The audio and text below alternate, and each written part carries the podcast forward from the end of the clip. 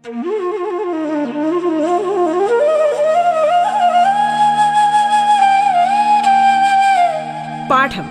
കേട്ടു പഠിക്കാൻ റേഡിയോ കേരളയിലൂടെ.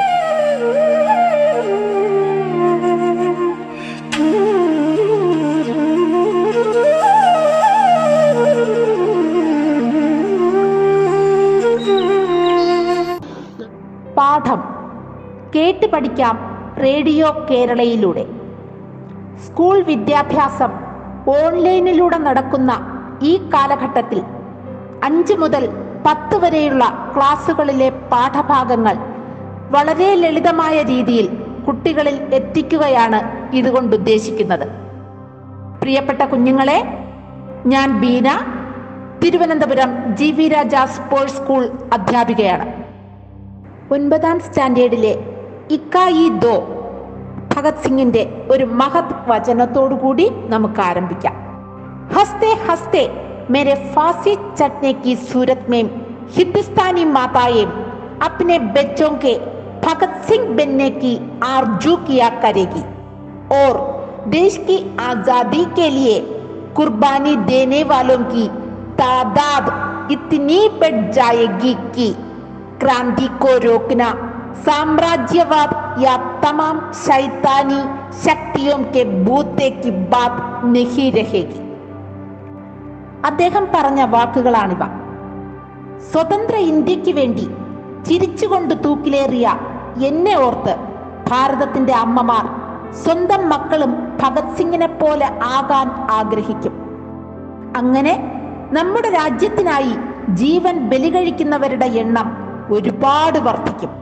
നമ്മുടെ വിപ്ലവം ഒരു ദുഷ്ടശക്തികൾക്കും തടയാൻ കഴിയില്ല നാം അവസാനം സ്വാതന്ത്ര്യം നേടിയെടുക്കുക തന്നെ ചെയ്യും ബച്ചോ ये भगत सिंह कौन है आप जानते हैं हाँ जरूर ഇതിഹാസ് में പഠേ ഹോങ്കെ ഇരുപത്തിനാല് വയസ്സ് വരെയാണ് അദ്ദേഹം ജീവിച്ചത് ബ്രിട്ടീഷുകാരെ വിറപ്പിച്ച ധീര യുവാവ് ആയിരത്തി തൊള്ളായിരത്തി ഏഴ് സെപ്റ്റംബർ ഇരുപത്തിയെട്ടിന് പഞ്ചാബിലായിരുന്നു ജനനം. അദ്ദേഹത്തിന് പന്ത്രണ്ട് വയസ്സുള്ളപ്പോഴാണ് രാജ്യത്തെ ഞെട്ടിച്ച ജാലിയൻ വാല ബാഗ് കൂട്ടക്കൊല നടന്നത്. നിരപരാധികൾ വെടിയേറ്റ് വീണത് ഈ ചെറുപ്പക്കാരനിൽ ദേശസ്നേഹം കൂട്ടാനിടയാക്കി. അവിടെ നിന്നും അദ്ദേഹം പിടഞ്ഞു വീണ് മരിച്ച ഇന്ത്യക്കാരുടെ ചോരയും മണ്ണും ശേഖരിച്ച് അഭിവാദ്യമർപ്പിക്കാൻ ആരംഭിച്ചു. മഹാത്മജിയുടെ നിസ്സഹകരണ പ്രസ്ഥാനത്തിൽ പങ്കാളിയായി. നിസ്സഹകരണ പ്രസ്ഥാനത്തിൽ ഉറച്ചു നിന്നാൽ ബ്രിട്ടീഷുകാരെ പുറത്താക്കാൻ കഴിയില്ല എന്ന് മനസ്സിലാക്കിയ അദ്ദേഹം ആയിരത്തി തൊള്ളായിരത്തി ഇരുപത്തി ഒൻപതിൽ പഞ്ചാബ് അസംബ്ലി മന്ദിരത്തിൽ ഭഗത് സിംഗും കൂട്ടരും ബോംബെറിഞ്ഞു. അദ്ദേഹം ജയിലിലായി. ജയിലിൽ വളരെ മോശപ്പെട്ട ജീവിതമായിരുന്നു ഭാരതീയർക്ക്. ഇതിനെതിരെ അദ്ദേഹം നിരാഹാര സമരം ആരംഭിച്ചു. ഭഗത് സിംഗിനെയും സുഖദേവിനെയും രാജഗുരുവിനെയും തൂക്കിലേറ്റാൻ വിധിച്ചു. ഇതിനെതിരെ ലാഹോർ നഗരം പ്രക്ഷുബ്ധമായി. എന്നാൽ തൂക്കിക്കൊല മാറ്റിവച്ചു എന്ന അധികാരികളുടെ വാക്കു വിശ്വസിച്ച് പിരിഞ്ഞുപോയ സമയം തൂക്കിക്കൊല്ലാൻ നിശ്ചയിച്ച ദിനത്തിന്റെ തലേന്നു തന്നെ തൂക്കിലേറ്റാൻ അധികൃതർ തീരുമാനിക്കുകയായിരുന്നു. അവസാന ആഗ്രഹം ബ്രിട്ടീഷുകാർ ഭഗത് സിംഗിനോട് ചോദിച്ചു. പെറ്റ അമ്മയെ കണ്ടാൽ സന്തോഷം. അതായിരുന്നു അദ്ദേഹത്തിന്റെ മറുപടി. അമ്മ സെല്ലിലെത്തി. ആ അമ്മയുടെ കണ്ണുകളിൽ നിന്നും കണ്ണുനീർത്തുള്ളികൾ ഇറ്റിറ്റു വീണുകൊണ്ടിരുന്നു. അപ്പോൾ ഭഗത് സിംഗ് പറഞ്ഞത് എന്താണെന്നോ അമ്മേ രാജ്യത്തിന് വേണ്ടി മരിക്കാൻ പോകുന്ന ഒരു രാജ്യസ്നേഹിയുടെ അമ്മ കരയുകയല്ല വേണ്ടത്. അഭിമാനിക്കുകയാണ് അമ്മ അത് കേട്ടിട്ട് പറഞ്ഞു മോനെ ഇന്ത്യയ്ക്ക് വേണ്ടി നിന്നെപ്പോലെ ആണത്തവും ചങ്കൂറ്റവുമുള്ള ഒരു ഭഗത് സിംഗിനെ മാത്രമല്ലേ എനിക്ക് പ്രസവിക്കാൻ സാധിച്ചുള്ളൂ എന്ന സങ്കടം കൊണ്ടാണ് ഞാൻ കരഞ്ഞു പോയത്. ആയിരത്തി തൊള്ളായിരത്തി മുപ്പത്തി ഒന്ന് മാർച്ച് ഇരുപത്തിനാലിന് വധശിക്ഷ നടപ്പാക്കാൻ കോടതി ഉത്തരവായി. പക്ഷേ ആരെയും അറിയിക്കാതെ പതിനൊന്ന് മണിക്കൂർ നേരത്തെ ആയിരത്തി തൊള്ളായിരത്തി മുപ്പത്തി ഒന്ന് മാർച്ച് ഇരുപത്തി മൂന്നിന് ഭഗത് സിംഗിനെയും സുഖദേവിനെയും രാജഗുരുവിനെയും തൂക്കിലേറ്റി. പതിറ്റാണ്ടുകൾ അനേകം കടന്നുപോയിട്ടും ഇന്നും ഓരോ ഇന്ത്യക്കാരന്റെ മനസ്സിലും അദ്ദേഹം ജീവിക്കുന്നു. അബ്ദ ഘടനാവും या उससे संबंधित रहने वाली घटनाओं का കാലക്രമാനുസാർ വിവരൺ ഇതിഹാസ് ഹോത്ത ഹെ ചരിത്രവുമായി ബന്ധപ്പെട്ട ഒരു സംഭവം തന്നെയാണ് മിർജ ഗാലിബ് അദ്ദേഹത്തിന്റെ ഡയറി കുറിപ്പിൽ എഴുതിയിട്ടുള്ളത് മിർജ ഗാലിബ് ने फारसी में उसकी डायरी लिखी थी यह दस तंबू माने पूचंड नाम से प्रसिद्ध है इसका अनुवाद ഡോക്ടർ കൈലാഷ് നാരദിനെ ഹിന്ദി മേം കിയ. ബ്രിട്ടീഷുകാരുടെ ക്രൂരത നേരിട്ട് കണ്ട് അനുഭവിച്ച വ്യക്തി തന്നെയായിരുന്നു മിർജ ഗാലിബ്. ഡൽഹിയിലെ ആളുകൾ ആയിരത്തി എണ്ണൂറ്റി അൻപത്തി ഏഴിൽ അനുഭവിച്ച പ്രയാസങ്ങൾ അദ്ദേഹം ഡയറി കുറിപ്പിലൂടെ നമ്മുടെ മുൻപിൽ കൊണ്ടുവരികയാണ്. ആയിരത്തി എഴുന്നൂറ്റി തൊണ്ണൂറ്റി ആറ് ഡിസംബർ ഇരുപത്തിയേഴിന് ഉത്തർപ്രദേശിലെ ആഗ്രയിലായിരുന്നു അദ്ദേഹത്തിന്റെ ജനനം. മിർജ അസദ് ഉള്ള ബേഗ് ഖാൻ ഗാലിബ് എന്നായിരുന്നു അദ്ദേഹത്തിന്റെ പൂർണനാമം. ഉർദുവിലെയും ഫാർസിയിലെയും മഹാനായ കവിയായിരുന്നു അദ്ദേഹം. മുഗൾ കാലഘട്ടത്തിലെ അവസാന ഭരണാധികാരിയായ ബഹദൂർ ഷാ സഫറിന്റെ രാജസദസ്സിലെ കവിയായിരുന്നു അദ്ദേഹം. ആയിരത്തി എണ്ണൂറ്റി അറുപത്തി ഒൻപത് ഫെബ്രുവരി പതിനഞ്ചിന് ഡൽഹിയിൽ തന്നെയായിരുന്നു അദ്ദേഹത്തിന്റെ മരണം ബച്ചോ अब हम पाठ भाग शुरू करें पाठ का नाम है जिस गली में मैं रहता हूं पढ़िए अंग्रेजों ने दिल्ली में आते ही सीधे सादे लोगों को मारना शुरू कर दिया उन्होंने गरीबों के घर भी जला दिए गोरों के डर से दिल्ली वालों में भगदड़ मच गई। अपनी अपनी जान बचाकर वे भाग निकले। जिस गली में मैं रहता हूँ, उसमें सिर्फ़ दस बारह घर थे। गली में घुसने का सिर्फ़ एक ही रास्ता था। वहाँ कोई कुआ नहीं था। जो लोग भाग नहीं पाए, उन सबने मिलकर गली का दरवाजा भीतर से बंद कर दिया और वहां पत्थर रख दिए മുഗൾ സാമ്രാജ്യം ധനത്തിനും അധികാരത്തിനുമായി മത്സരിച്ചിരുന്ന സമയം നാട്ടുരാജാക്കന്മാരെ നിഷ്കാസനം ചെയ്ത് ബ്രിട്ടീഷുകാർ നേരിട്ട് ഭരണം ആരംഭിച്ചു ക്രിസ്തുമതത്തിൽ ചേരേണ്ടി വരുമോ എന്ന ഭയത്താൽ ശിപ്പാഹികൾ കന്റോൺമെന്റ് തകർത്ത് അൻപതോളം യൂറോപ്യന്മാരെ കൊലപ്പെടുത്തി തുടർന്ന് മുന്നൂറോളം സിപ്പാഹികൾ അന്നത്തെ ഭരണാധികാരിയായ മുഗൾ രാജാവ് ബഹദൂർ ഷാ സഫറിന് പിന്തുണ പ്രഖ്യാപിച്ചു. ബ്രിട്ടീഷുകാർ ദില്ലി പിടിച്ചെടുക്കാൻ തീരുമാനിച്ചു. നാല് മാസത്തിനു ശേഷം ആയിരത്തി എണ്ണൂറ്റി അൻപത്തി ഏഴ് സെപ്റ്റംബറിൽ ശിപ്പായിമാരിൽ നിന്നും ബ്രിട്ടീഷുകാർ ഡൽഹി പിടിച്ചെടുക്കുക തന്നെ ചെയ്തു. പാട്ട് अंग्रेज़ों ने दिल्ली आते ही सीधे साधे लोगों को मारना शुरू कर दिया। उन्होंने गरीबों के घर भी जला दिए। गोरों के डर से दिल्ली वालों में भगदड़ मच गई। अपनी अपनी जान बचाकर वे भाग निकले। जिस गली में मैं रहता हूँ, उसमें सिर्फ़ दस बारह घर थे। गली में घुसने का सिर्फ एक ही रास्ता था वहां कोई कुआं नहीं था जो लोग भाग नहीं पाए उन सब ने मिलकर गली का दरवाजा भीतर से बंद कर दिया और वहां पत्थर रख दिए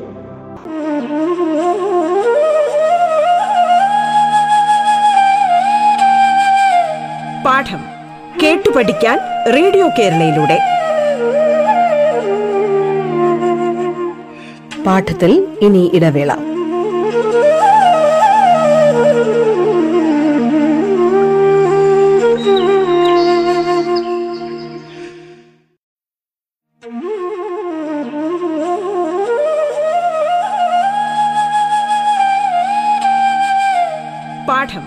കേട്ടു പഠിക്കാൻ റേഡിയോ കേരളയിലൂടെ.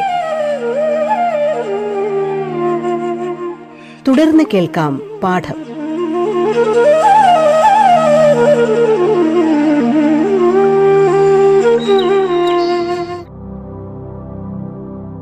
अंग्रेजों ने दिल्ली आते ही सीधे साधे लोगों को मारना शुरू किया ബ്രിട്ടീഷുകാർ ഡൽഹിയിൽ വന്നതും സാധാരണക്കാരിൽ സാധാരണക്കാരായ ആളുകളെ കൊല്ലാൻ ആരംഭിച്ചു പാവപ്പെട്ടവരുടെ വീട് കത്തിച്ചു ഗോരുങ്കെ ഡർസെ ഗോരമാനെ വെള്ളക്കാർ ബ്രിട്ടീഷുകാർ കുച്ച് ലോകോനെ വഹാസെ ഭാഗ ചില ആളുകൾ പ്രാണരക്ഷാർത്ഥം ഡൽഹിയിൽ നിന്നും ഓടിപ്പോയി.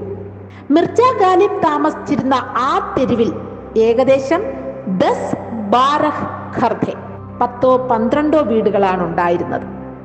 എന്നാൽ അവിടേക്ക് കയറാനായി ഒരേ ഒരു വഴിയേ ഉണ്ടായിരുന്നുള്ളൂ. പാനി പീനേക്കേലിയെ വെള്ളം കുടിക്കാനുള്ള കിണറ് അവിടെ ഇല്ലായിരുന്നു. ബ്രിട്ടീഷുകാരെ ഭയന്ന് രക്ഷപ്പെടാൻ കഴിയാതിരുന്ന ആളുകൾ ചേർന്ന് ആ വീടുകളിലേക്കുള്ള ദർവാസ വാതിൽ ഒരു വലിയ കല്ലുകൊണ്ട് അടച്ചു अगला पाठ भाग पढ़े घरों में खाने पीने का जितना सामान था धीरे धीरे खत्म होने लगा पानी की बड़ी दिक्कत थी लोग बड़ी सावधानी से आहिस्ता आहिस्ता उस पानी को पी रहे थे लेकिन आखिरकार वे खड़े भी खाली हो गए। ऐसे में गली में रहने वाले दो दिन और दो रात तक भूखे प्यासे समय काटते रहे। लेकिन जब प्यास बर्दाश्त नहीं हुई तो परेशान लोगों ने गली का दरवाज़ा खोल दिया। वे पानी की तलाश में बर्तन लेकर निकल पड़े। लेकिन पानी तो दूर दूर तक कहीं नहीं था। शोरा बारूद बनाने के काम में आता है। उसी शोरे का पानी जब आसपास मिला तो गली वाले उस पानी को घरों में ले आए। वैसे सिगरीले पानी को पीकर ही उन्होंने प्यास बुझाई। वो पानी इतना कटवा और बदबूदार था कि लगा ജൈസെ പാനി നഹീ മൗത് പി രഹേ ഹോ. ഡൽഹിയിലെ ജനങ്ങളുടെ വീടുകളിലെ ഭക്ഷണവും വെള്ളവും തീർന്നു തുടങ്ങി. രണ്ട് പകലും രണ്ട് രാത്രിയും വിശന്ന് വലഞ്ഞ് അവർ ജീവിച്ചു. നിവൃത്തിയില്ലാതെ ബ്രിട്ടീഷുകാരെ പേടിച്ച് അടച്ചിട്ടിരുന്ന ദർവാസ വാതിൽ അവർക്ക് തുറക്കേണ്ടി വന്നു. ഫിർ വെ പാനിക്ക് തലാശ്മേം നിക്കൽപ്പടേ വെള്ളമന്വേഷിച്ചിറങ്ങി. ശോര ബാരൂദ് ബനാനയ്ക്ക് കാമ്യം ആത്താഹെ. ശോരാമാനെ പൊട്ടാസ്യം നൈട്രേറ്റ്. ബാരൂദുമാനെ വെടിമരുന്ന് ഗൺ പൗഡർ ശോര ബാരൂദ് ബനാനയ്ക്കേലിയെ ഉപയോഗകർത്താഹെ. പൊട്ടാസ്യം നൈട്രേറ്റ് വെടിമരുന്ന് നിർമ്മിക്കാനാണ് ഉപയോഗിക്കുന്നത്. വേ ഉസ് പാനിക്കോ ഖരോമേം ലേ ആയേ. നിവൃത്തിയില്ലാതെ അവരാ വെള്ളം വീടുകളിൽ കൊണ്ടുവന്നു. ഏ പാനി പീനെ യോഗ്യഹേ? നഹി ഒരിക്കലും ഈ വെള്ളം കുടിക്കാൻ യോഗ്യമല്ല. ഫിർ പാനി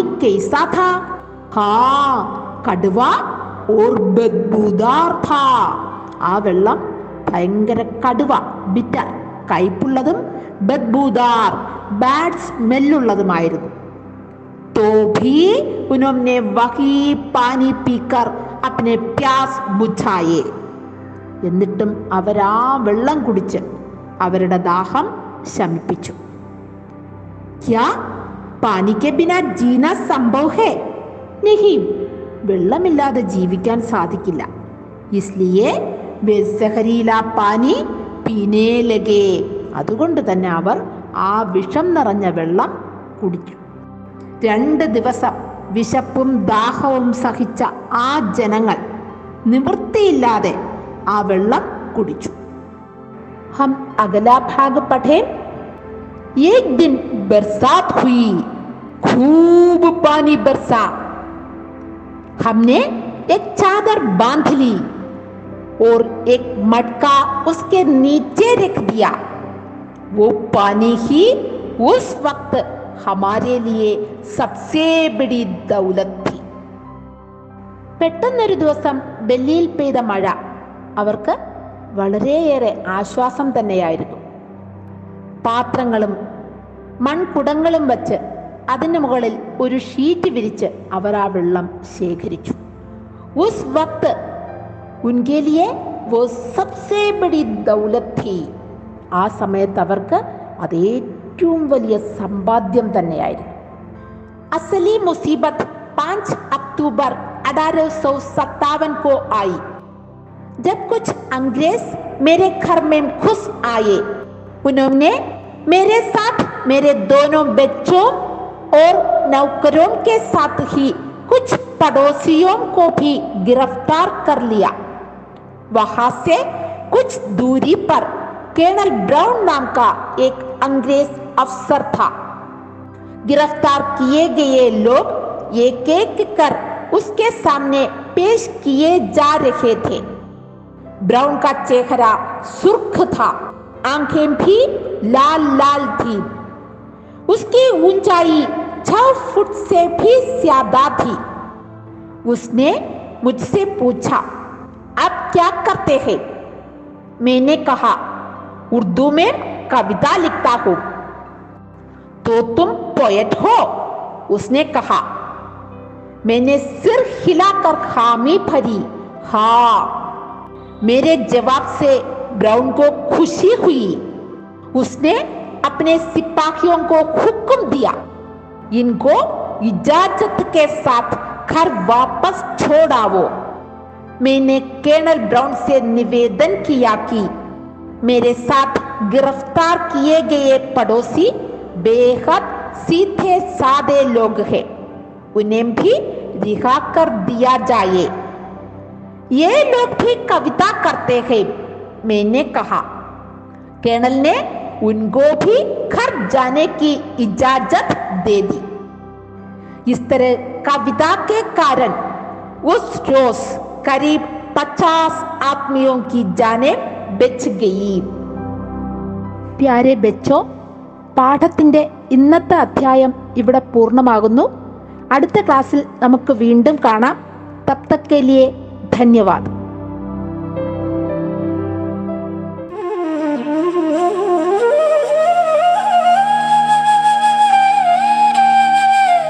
പാഠം കേട്ടു പഠിക്കാൻ റേഡിയോ കേരളയിലൂടെ. പാഠത്തിന്റെ ഇന്നത്തെ അധ്യായം പൂർണമാകുന്നു. ഇനി അടുത്ത ദിവസം കേൾക്കാം. നമസ്കാരം.